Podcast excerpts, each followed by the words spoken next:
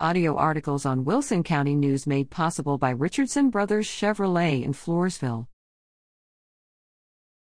Parade to honor America's greatest generation returns to Washington, D.C. this Memorial Day. The American Veterans Center revived the parade in 2005 after it had been dormant for nearly 70 years. Now in 2022, they're bringing the National Memorial Day Parade back to its full scale glory after two years of pandemic precautions.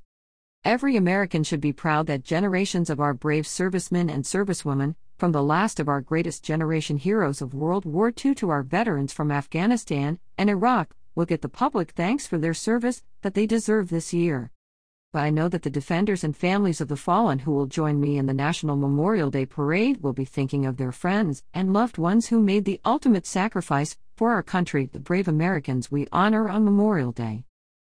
Sadly, our country is losing hundreds of World War II veterans each day, so the mission of the National Memorial Day Parade is more important now than ever, as this year's event may be the last opportunity for our heroes to commemorate their friends who never came home.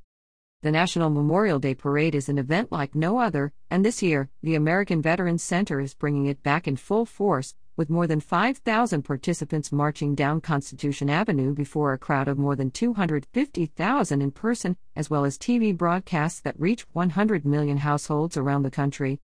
This year and every year, Honorary Grand Marshal Gary Sinise invites everyone to join in honoring those who made the ultimate sacrifice for our freedoms. Sinise believes we can never do enough to express our gratitude to our defenders, veterans, and first responders, but we can always do a little more. Join them at the National Memorial Day Parade in D.C., visit a local veterans cemetery, send a note to a family of the fallen, or simply take a quiet moment to think about the men and women who gave their lives to defend our country.